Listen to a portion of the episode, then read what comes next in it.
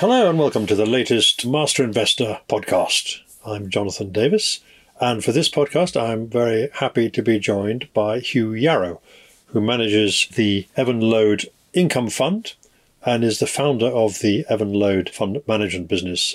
An unusual fund management company in a way, since Hugh and his colleagues operate out of a converted barn in Oxfordshire rather than in the City of London or another big conurbation. Hugh used to manage funds for Rathbones, the wealth management business, but started his own company, Evenlode, with colleagues in 2009.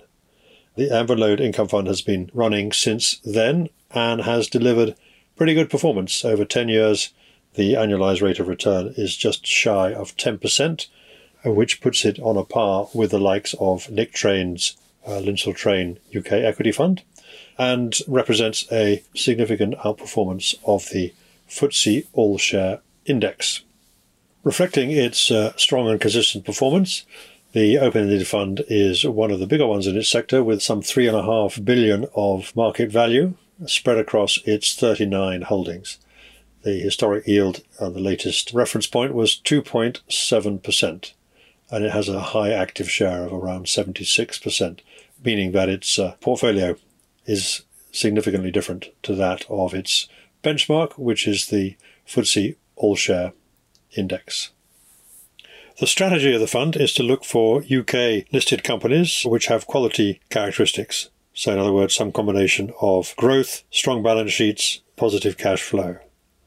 The distinguishing feature about the Evenlode Income Fund is that it has been one of the most consistent performers in its sector over the years since it was started, perhaps the most consistent. That means it's never going to shoot the lights out in any one year, but it continues to produce compounding returns, as I say, averaging around 10% per annum over the last decade. And it sticks very closely to its mandate. There's a universe of stocks which excludes several of the biggest sectors in the UK market, like banks and uh, energy companies, because they don't meet its criteria. Hugh himself describes the fund as being a fund of global leaders, which just happen to be listed in the UK market. So something like 75% of the underlying revenues come from overseas for the companies in the portfolio. It's a relatively concentrated portfolio with only around 30 stocks in it. And uh, unusually, last year, 2022, where the fund obviously suffered in line with the markets overall, there was unusually high level of turnover. Some six changes to the portfolio, uh, additions and some disposals, plus a couple of bids that took out some other constituents. So, when I travelled over to see Hugh in his uh, converted barn offices, just this side of Chipping Norton, I began by asking him about the UK market and his portfolio, and whether he was seeing among the companies in his portfolio the kind of valuation discount that many commentators point out is true of the UK market as a whole. Later on, we move on to discuss a number of the stocks in his portfolio, why he likes them or why he no longer owns them, and we talk about the characteristics that appeal to him and he believes are the key to long term sustainable income generation and capital growth. We all know that the UK market, stock market, is uh, pretty unloved in general terms by global investors, certainly. And in aggregate, you know, trading at a discount on, on most valuations, even like for like companies are often trading at a discount to their international peers. But is that actually true of your portfolio because of that international sort of underlying component? It's, it's predominantly international business. Are you actually seeing that in the valuations of the companies that you own that are listed in the UK? Is there a, a UK discount that you're suffering from as well in terms of valuation? I think there is. I think it was bigger 18 months ago but I think it's still there. I think the UK market is unloved. It's um, a much smaller part of the global stock market than it used to be. I don't think you have to go back that long ago for it to have been sort of 10% or so of global market capitalization. And it's, I think it's down at sort of 3% or so now. And so in a way for an asset allocator, particularly a global one, but to some extent UK asset allocators too, there's not sort of big career risk in being fairly underweight in the UK. And I think it, it, suffers a bit from being a slightly strange index as well, because if you, I mean, actually, the sectors that Evenlode Income doesn't invest in because of its process, if you add up sort of miners, oils, banks, insurers, utilities, and telecoms. That's more than half of the index, and some of those businesses are quite cyclical, and so it's a slightly funny index. So I suppose we're in a slightly different position to the normal UK asset allocator in that we're selecting businesses that have these asset like quality compounding characteristics sort of amongst the gaps of those big sectors, if you like. And we have noticed that company management teams have commented on it. Perhaps some of the engineering companies where they, they, they know that their US listed peers are perhaps on a few terms more PE, very similar businesses operating in the same global sectors, but have a higher rating because of their, their listing. Uh, so I think there is a bit of that effect there. And um, going back to the point on the modest valuation of the portfolio in the context of the last decade, it's very much within that historical range. I think that's um, probably partly explained by the, the unfashionability of the UK market. But I mean, uh, some of the reason the UK market's on a very low PE is clearly because some of those big stocks in those big sectors are cyclical. And in the case of, say, the oil companies, people aren't that sure about their longer term future. And so the PE ratios are quite low and that does drag the index multiple down. Yeah. yeah. So I guess what I'm coming around to is asking you the question whether you think there's much scope for valuation gains in your portfolio as opposed to just going grinding out the underlying uh, and as you would say, strong fundamentals of the business. So in terms of uh, you know the kind of returns you might get looking ahead, mm. do you think there's scope to get both some valuation gains and the underlying return that you're getting from the portfolio, or is it, are we in for a kind of longer haul as far as the UK is concerned? A UK listed. Well, I, have never, I've never assumed valuation gains. I think in a way they're less sustainable gains than the, the heavy lifting of the fundamental economics. But I think the starting valuations are relatively modest. I think that's fair, fair to say. So I think there, there's definitely some sense of that. I mean, to give you a sort of analogy on the way I think about valuation, if you imagine a beach ball in the sea and you want the sea to be the, the rising tide, you want the companies you're investing in to be basically compounding over time. And that's the rising tide. Exactly what rate they go at will depend on each particular business. But we want to be investing in them when that beach ball's sort of pushed under the water. So you do get the combination of both the, the rising tide, but also the beach ball slowly, hopefully at some point rising to the surface. That's how we invest. We're, we're not looking to try and invest in seas where the tide is structurally going out, even if the beach ball's lower, because that can be very tricky. I mean, I'm not saying that people can't do that well. It's just not our approach. And it's basically the old cigar butt approach, as Buffett put it, sort of the Benjamin Graham approach. And, and equally, we're not looking for stable businesses. So I think we would want the weight of the performance over 10 years or 20 years to be from that fundamental compounding.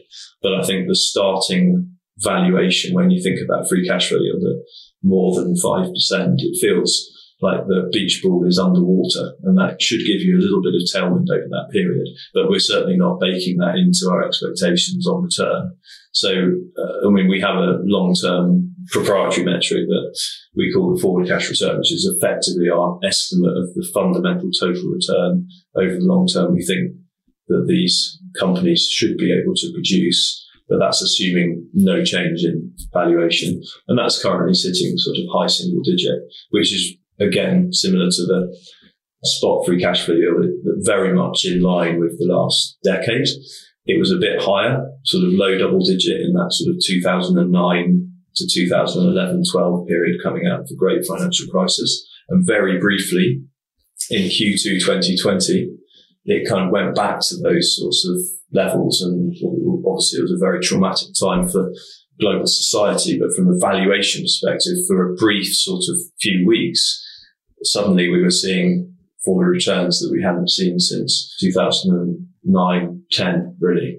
Um, but now, obviously, with the, the, the recovery in, in, in, the markets since that bottom, the COVID bottom, if you like, we are back into that sort of historic range, which for the, the sort of portfolio currently looks like high single digit sort of total returns. Now, that's not going to come in a straight line. You know, that, that's a sort of long term sure. finger in the air, back of the envelope sort of rough estimate of where the valuation environment sits. Yeah. That's a nominal return, right? So you, I mean, you're just assuming inflation stays at that's it. That's two percent. So if inflation goes up, you would expect that's that assuming a, a, a, very low level of inflation as much when tune with the sort of last decade or so. I suppose the point I'd make on that is that if we did get a bit more inflation in the system, it probably actually would mean that that return should be slightly higher. Yeah. I'm not saying dramatically over time. It should bit, push a bit higher over time. So, final point of valuation before we talk about what's in the portfolio, and that is obviously you, you run some global funds as well. Principally, the largest one is a global equity income fund, which is run on the same principles as, as your UK fund. Mm. What does the valuation on that look like compared to the valuation on your UK equity income fund? In other words, in terms of yeah. free cash flow yield, how does that compare? So, it looks very similar in terms of the free cash flow yield and the, the forward cash return. But if you spoke to the global income team, I think the fund is a bit over five years old now. They have had to work harder on managing valuation. So I think there has been more things in their universe that have re-rated and they've sort of moved on from over the last five years. Whereas I think within the UK market, there's been less of that. So I think we've made less changes for valuation reasons than they probably have to retain that sort of starting free cash flow level where it's been. Um, but I think it, it is worth noting that there's been a, a, reasonably big move in US markets in the last 18 months to two years. So I think that's helpful. Certainly is. Well, let's, obviously not going to talk about the whole portfolio, but let's just quickly uh, look at it. Some of your um, bigger holdings and so on. I think you've got about 40 holdings normally in your UK yeah. equity income fund. And your largest holding is typically is what around eight percent, something like that. Would that be right? So yeah. I'm looking at the, I'm looking at the full breakdown a year ago, but uh, uh, you can bring us more up to date figures. What's on the top of the table at the moment? I'm thinking probably Unilever. Well, I am looking at the list now. Unilever, RELX, Diageo.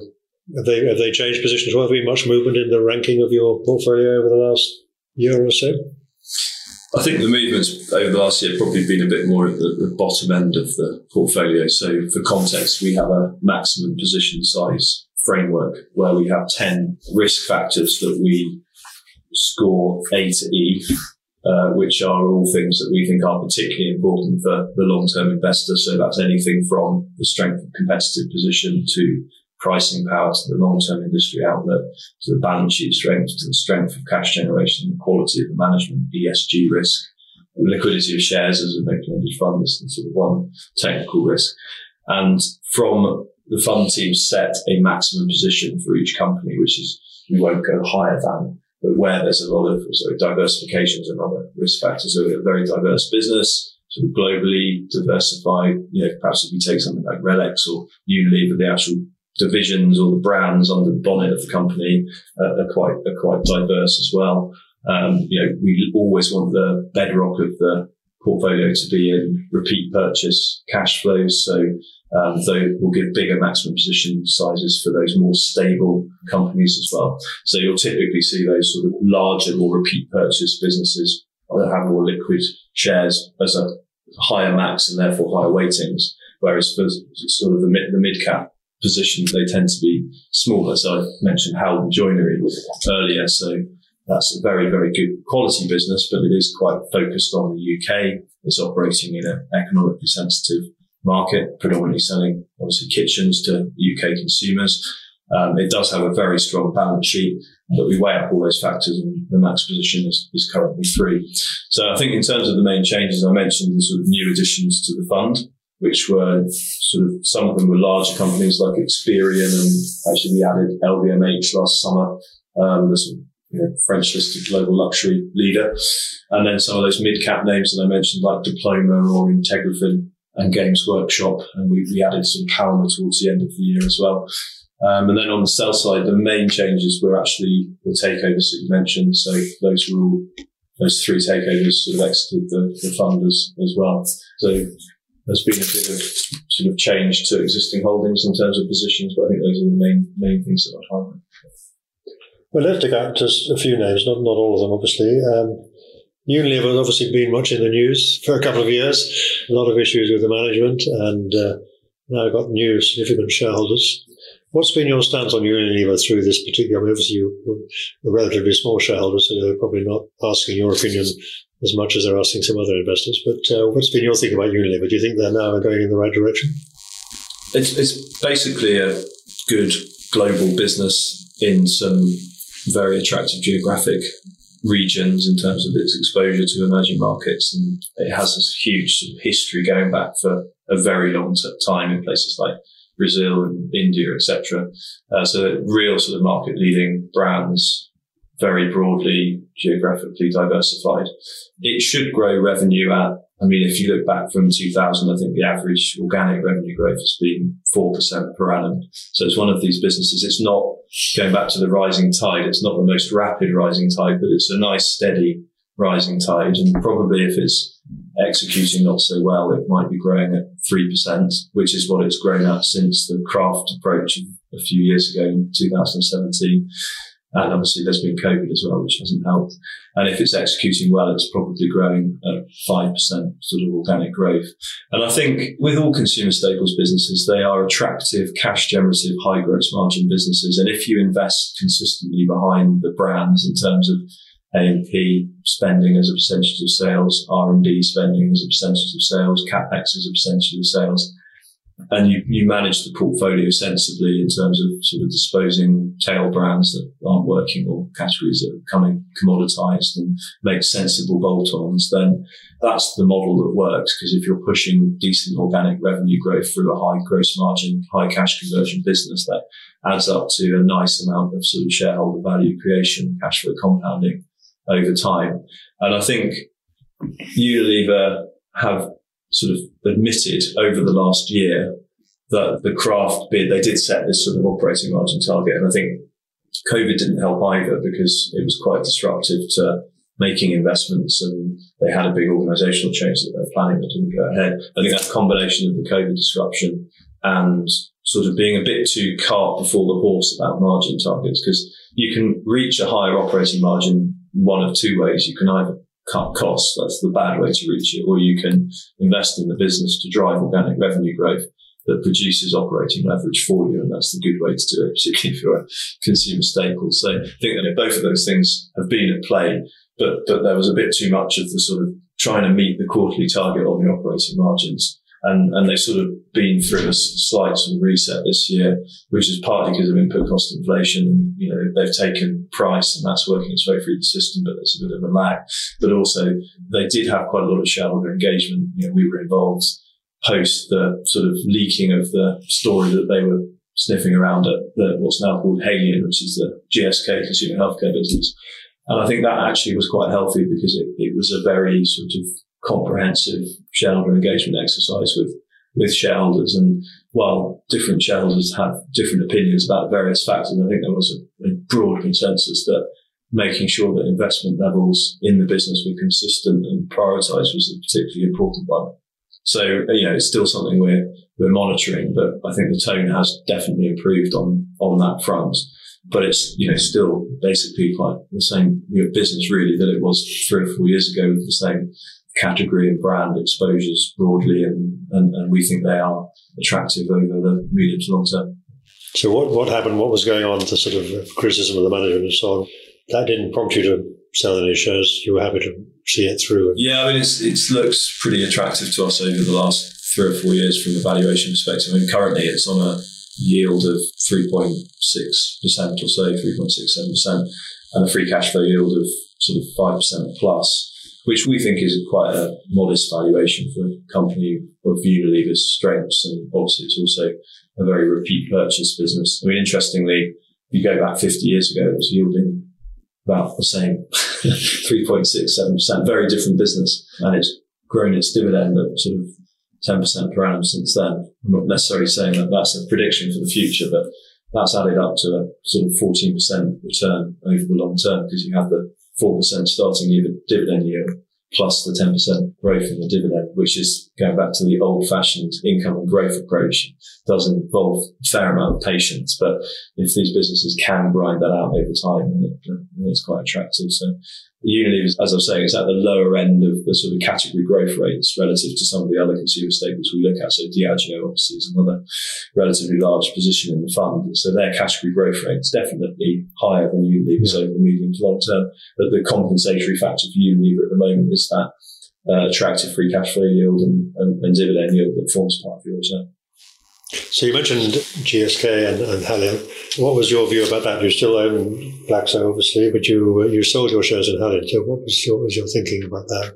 Haleon is a great business. We have disposed of it. We, we also inherited the sort of a small position. It was literally 0.6, 0.7% of the, the fund from the GSK position. And we have seen the broadening out of the opportunity set that I, that I mentioned. And the issue with Haleon at the moment is that they're carrying a lot of debt because GSK sort of reset their balance sheet as part of the spin-off. So actually GSK have got the strongest balance sheet they've had this century, I think, pretty much now, which is helpful for them in terms of sort of bolt-ons for in-licensing, etc. But, but Haleon has, it's a cash generative company, but it's come to, to market at sort of four times net debt to EBITDA or so.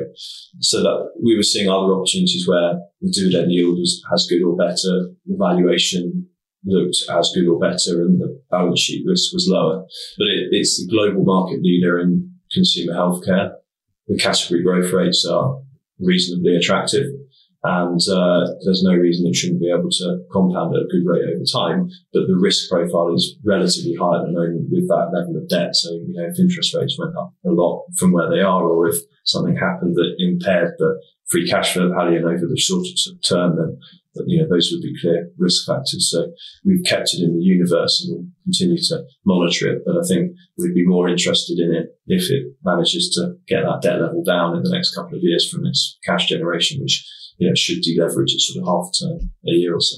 Do you think it couldn't survive as an independent company? It could. I mean, it's a global sector that's clearly got sort of consolidation runway, which is both an opportunity and a risk for Haleon. So they could be involved in some kind of merger with another company or another company could buy them or equally they could try and make bigger acquisitions themselves. But there is that sense that some of these businesses have been a bit orphaned, whether they've come from, you know, pharmaceutical owners or whether they're sort of within bigger sort of global consumer goods companies. And there's definitely a sense that there may be some corporate activity in that space over the next five to 10 years. And just picking out some other names, I mean, I think you're a shareholder in uh, Hargreaves Lansdown, where you had the spectacle of the founder criticising the board effectively. They've obviously been a disappointment recently in terms of performance. What are your thoughts about that one? Yeah, that's been the sort of problem child over 2022. So it was the, the most negative contributor to the fund's return. So that was a new position actually in sort of late 2020, uh, having been a highly rated, it's a quality business. It was a sort of bit of a market darling really and went through a derating and as we sometimes find with these sort of deratings, we were a little bit early in in retrospect and it suffered from, it's actually in some ways had quite a good pandemic. It's got 50% more clients than it had before. And the market share in the direct to consumer space has been in the low 40s for quite a long time and that hasn't really changed. And retention rates on clients are in sort of low to low 90s or so. So good sort of recurring cash flow. It's basically a good platform that people like.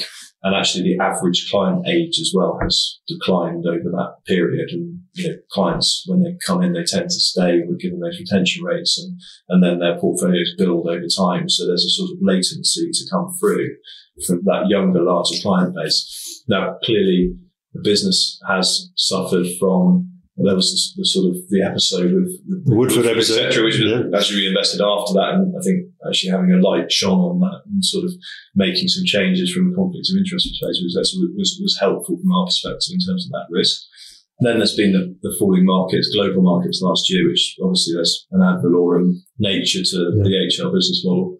And then there's that their pricing is a bit higher than competitors. And, you know, given the retention rates, people are obviously uh, are happy to pay a bit more, but they are looking to invest, you know, particularly at say bigger portfolio sizes, they are likely to bring the revenue sort of ad valorem revenue charge down a bit for those portfolios over time. And so although the overall market is set to grow and they're expecting to generate operating leverage once they come through this current investment phase, the operating leverage won't, some of that will probably be reinvested in price over the medium term. So there are some challenges, and obviously at the moment, they you know back in February last year they made this announcement they're investing more in their tech platform and also in their advice offering. And I think both of those investments come with execution risk, which we acknowledge. So our maximum position size isn't huge, But actually, you know, for a company of the qualities of HL, very strong balance sheet, very strong cash conversion, good recurring revenue, and in, in a market which actually is, say, you know, UK wealth has got some quite interesting structural tailwinds, particularly the D2C part of it, which is gradually taking share from the overall, uh, penetration is increasing relative to the overall UK wealth market. I think there are some quite interesting dynamics there and the stock is definitely not a market darling anymore. in the short term, they're going to make a lot of money out of cash as well. Of course, that's always one of the ways yeah, to make money with interest rates going up. Um, the quiet part of the business model that hasn't really reared its yes. head in the last few years, but that's slightly changing with the way rates have moved recently. Yeah. Yeah, but so the fact that Peter Hargreaves is sounding off a little bit, is he against a bit of easyJet syndrome, or has he got a point? Well, I think he has a point in terms of the execution risk on the investments that they're making, and we we acknowledge that risk. But there, I think there's some other qualities and valuation appeals to the business that we think are, are very interesting at the moment. So. So you haven't been reducing that anyway, or no? We've topped it up, but as I say, our max position size is pretty small. It's relatively small, so it's not a huge holding. Well, of the new names you mentioned, I mean, one that I think a lot of people won't know much about is IntegraFin, because you don't own a lot of very small companies. But what, what's the story there? What particularly appealed to you about that? Tell us what they do and uh, why that's uh, appealing yeah, to you. Well, we're on the same topic as HL here. So IntegraFin are they provide the Transact platform, which is a market-leading platform, technology platform that UK uh, financial advisors use. So they've got a very re- good reputation with advisors and have sort of built that loyalty up over time. So not similar, rather than the direct to consumer market, this is in the advisor market, um, but very high recurrence of cash flow within that model. And they've gradually taken share within their sort of market niche over time. And they IPO'd I think it was in 2019. And again, like with HL, it was a very highly rated company when it IPO'd. And I think even going to the back end of 2021, if you looked at it from a PE basis, it was probably trading on sort of 40 times PE or possibly even a bit more than that.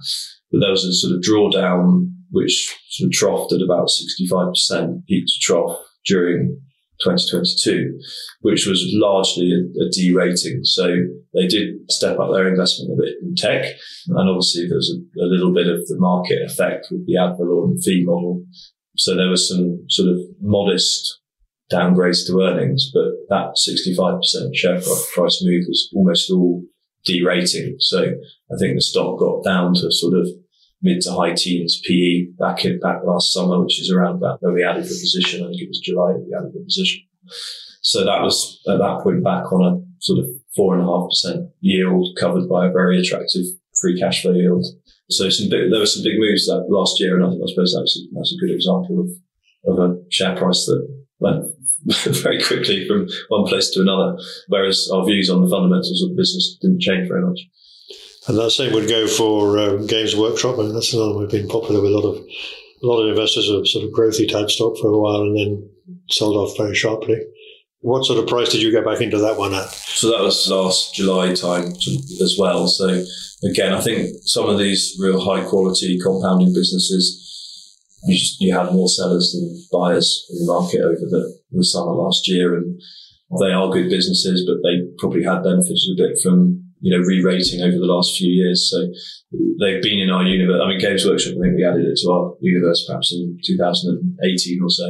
So it, been, it had been in our universe for four years or so.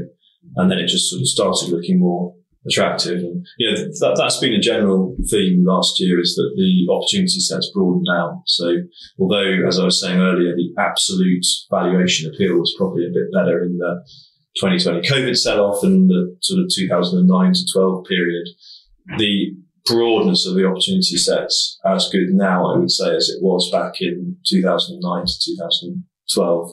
So some of the conversations we're having are around sort of, there are various names that are asking the question of should they be in the portfolio? But then if we add them, you need to reduce other things or take other things out. So how much do you broaden out the portfolio versus keeping it as it is or swapping names in and out? But those are quite interesting conversations at the moment because a lot of those names are, you know, these asset light, very high quality compounding businesses for the long term. And uh, in terms of the other things you added, just a quick word on those. So you mentioned diploma, for example, is one you, you've gone back into. Yeah, so it's, I think Peter Lynch used to say, try and invest in companies that do boring things and have boring names.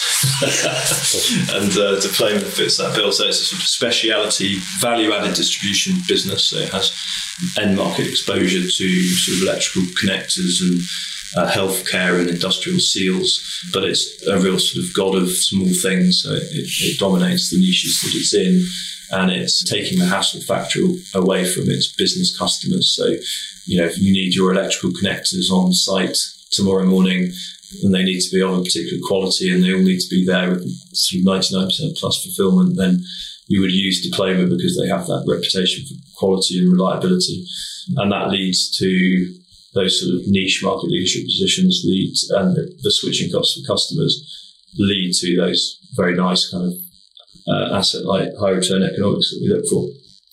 And what sort of rating was that on when you picked those shares up?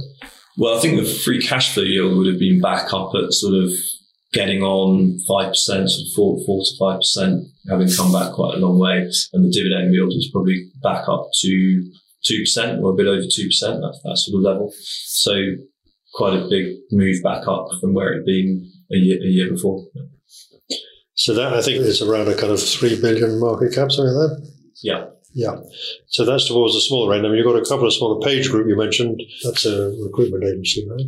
right? Yeah. So Page Group and Hays are both in the portfolio. Yeah. The bedrock of the Even Evenlode income portfolio is very much invested in repeat purchase businesses. So I, I talked about our A to E scoring with A's and B's are quite low economic sensitivity, that more than three quarters of the portfolio sort of in those two categories. But then we do, I mean, the recruitment companies are probably the most economically sensitive businesses within the, the portfolio, actually. And, you know, they're both relatively small holdings to reflect that and the fact that they're mid caps, but they're very good businesses. There's some very interesting, they're global businesses. So they both started out in the UK. Um, but the UK is now a relatively low percentage of sales. So they, they've become market leaders globally in white collar recruitment.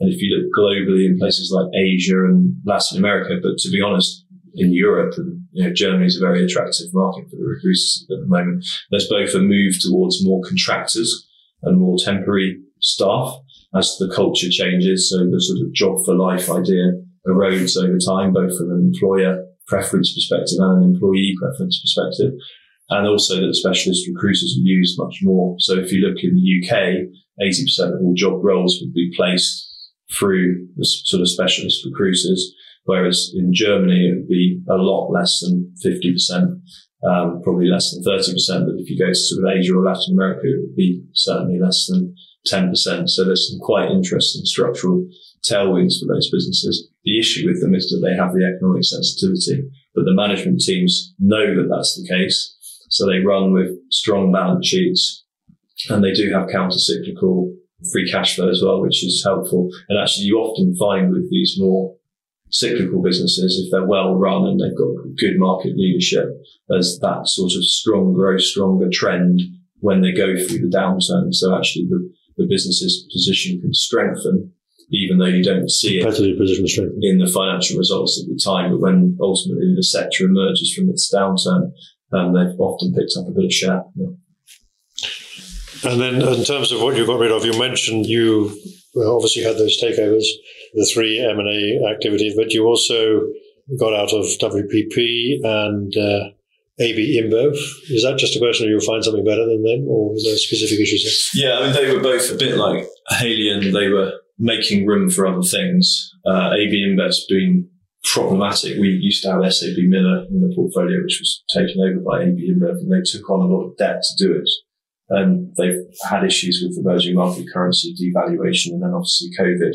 And the debt just hasn't come down at the rate that we would have hoped for. So they're still running a bit like Haleon at sort of four times net debt to EBITDA. So although it's a very good business, global market leadership in beer, that balance sheet risk was, is, is relatively high. And we, we were seeing other things where again, dividend and the valuation looked just as good, but you know, our overall conviction in the long-term compounding and, the, and also the balance sheet strength was higher. And I mean, similarly with WPP, we was seeing other things where we felt that combination of quality and valuation appeal was was better. So we started exiting WPP and back end of 2021 had a very good year performance wise in 2021. and We finished exiting in 2022, but it was more making room for other things. So I mean, WPP still in the universe. So just in overall, I mean, what are you thinking about at the moment without mentioning specific names? Are there particular areas of the market that you're looking at? Do you think there'll be more turnover of the kind you've you've been describing, you know, kind of displacing one thing for something that looks better? It's a bit more nuanced when I look at it stock by stock now. So there was a point in late summer, early autumn where it was very clear. There was these very clear performance trends where these high quality, sort of highly rated businesses like the Experian were coming back very sharply, uh, or Integrafin, etc. And and then more generally in the mid cap sector, there was a very clear trend as well. And I think that's changed a bit in, in certainly since mid October. There's been quite a strong rally in global markets and quite a strong recovery in the UK markets. And if I look at what's led that within our universe, it's definitely been, it's a combination of mid caps that perhaps got a bit oversold, businesses with that more economic sensitivity, and perhaps some of those highly rated names that also got quite oversold back in late summer. Whereas the more boring, sort of steady defensive repeat purchase models, so the staples, you know, Unilevers, etc., have lagged that rally. You know, and the healthcare companies have definitely been laggards in that in that rally. So that's meant that we're actually at the moment seeing. It's hard to sort of generalize, but there's more repeat purchase businesses where we think the valuation appeal is good. There's others that are a bit less attractive at the moment in terms of fresh capital, and equally the same, I'd say, for, for mid cap. So there's a very interesting list of names, but it's a fairly eclectic one. I mean, which we quite like if you think about sort of anything from Experian in kind of credit checking and data analytics to LVMH luxury handbags to Games Workshop, Citadel Miniatures to Diploma, a specialist industrial distributor, to Halma, a specialist industrial health and safety sort of engineering business uh, to Integrafin in UK financial services technology platform provision. It's nice if you can find businesses that all share these sort of quality characteristics and have good potential for compounding growth, but where you're blending the free cash flows and they're coming from a wide variety of sectors and business models. We kind of like it if we can do that. So that's been quite a nice development. I mean, we're always managing diversification carefully, but sort of at the margin, we've seen a few more interesting business models coming to range and we've still got a watch list. But as I said to you, it's sort of, if something comes in, something else will often need to come out.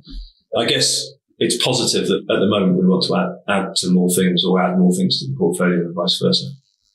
And just I asked this question last time we spoke, but looking back, uh, what are the things that you regret? Are there some regrets you regret most? I mean, things that others who do the same kind of style to you have owned a few companies that obviously had mixed fortunes recently. So, you know, Fever Tree or Man United or things like that. Um, what's on your regret list, if anything? well, there's the regrets by commission, which um, you know, there's been a few over the years. And then there's the regrets by omission. I think looking back historically, there's been a few companies where we probably were a bit quick to exit for valuation reasons and hadn't quite factored in the strength of the compounding ability. And actually, I would say that Diploma and Halma are good examples of that, where we yeah, the businesses did very well when they were in the portfolio, but we probably exited them earlier than we needed to, and you know we have now returned to them. So I think there's a there's a few names there where we've probably failed to factor in the ability for them really ratcheting out that sort of quality compounding growth over time. And then at the other end, the complete other end of the spectrum, it, it tends to be where you've got sort of you know, I mean, balance sheet risk. I, I talked about AB InBev, an example, which hasn't been a terrible investment, but it's definitely been one where we would have been better off in other names where that's really sort of acted as a bit of a sort of weight around the company's neck. And I think that management of fundamental risk, particularly when you've got, say, a combination of balance sheet risk and free cash flow under pressure is something you've always got to be careful of. yeah. But nothing you lie awake at night saying, if only I had more of that particular name that you, you're one you haven't mentioned so far. No, no. I mean, other than that general comment that I think there's sometimes been names that we perhaps could have held on to for a bit longer. So, final question then, mm-hmm. looking ahead, to move on. very uncertain times still. We don't know what's happening to inflation, recession, whatever. Ukraine war, we don't know as usual. There's an awful lot of things going on. But given where you're starting from, how would you uh, rate your degree of optimism? I mean, you'll, you'll expect the portfolio to go on grinding out what it does because that's what you do long term. Mm, mm. But you have a sort of general comment about where we are in the cycle and what might happen over the next 18 months or so. We've got an election coming up in the UK, for example. Uh, we haven't talked about politics and the Truss government and what that did. I guess we won't, we don't talk about politics, but um, do you see some political risk in the UK? Well, I think, I mean, I slightly sidestep this question in that there's always uncertainty and assembling a portfolio that's relatively insulated from a wide range of outcomes is quite important. But I think when I think about the key sort of known unknowns at the moment, there's the depth of the economic slowdown. And obviously that's complicated in investment markets because it's both what's actually going to happen with the global economic slowdown, but also how much is priced in. And going back to earlier comments on market trend, it felt like quite a deep slowdown priced in sort of late summer, early autumn. And I think there's clearly been a lot more optimism, which in terms of the start to the year, but that has meant that valuations have gone back up again for some of these more economically cyclical names. So there's always this sort of process. And then there's inflation. And we've, we've talked about that. So how deep is the economic slowdown going to be globally? And how rapidly will inflation drop? And how significantly will inflation drop are obviously key questions for this year. And then I think the cost of capital having risen is another very significant point to make. And going back to our sort of stock specific conversation just now on balance sheet risk, I think that's something that hasn't been a particular focus of late, but it's something to remind ourselves of because businesses do tend to have quite a lot of fixed debt, but if they're carrying a lot of debt, those interest costs will creep up over time. It probably does have implications for M&A as well within markets, and, it, and it's more of an anchor for, for valuation as well. So, I mean, this, this is a very boring answer, but you know, if I take the economic uncertainty, it's good to have sort of quite a lot of businesses that have a lot of repeat purchase cash flow to fend against that.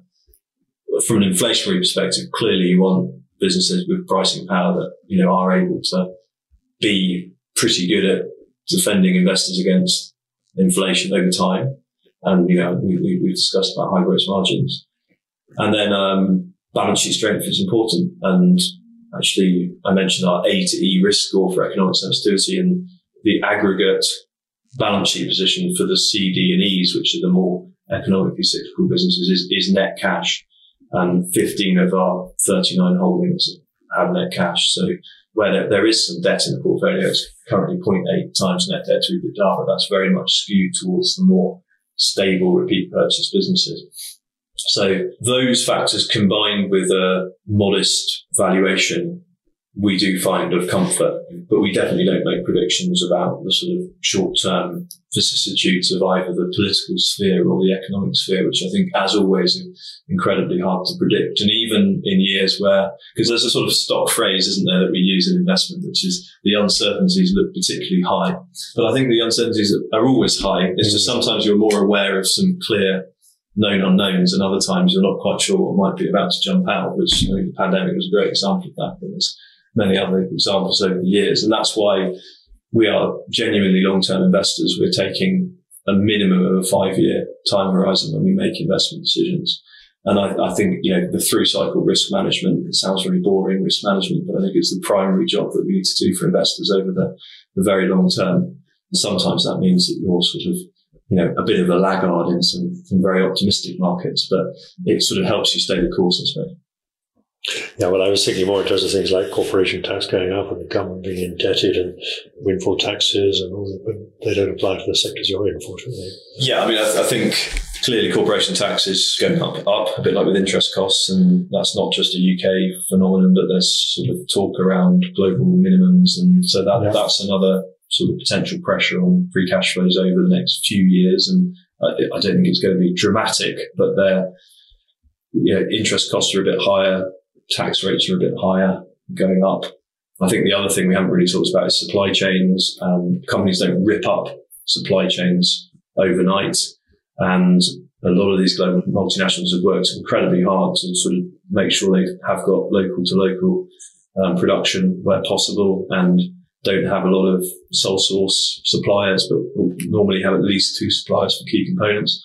But at the margin, there's definitely this sort of near-shoring and friend-shoring trend where companies are just thinking about the incremental bit of capital that's being invested and where that's going. Probably not going to China.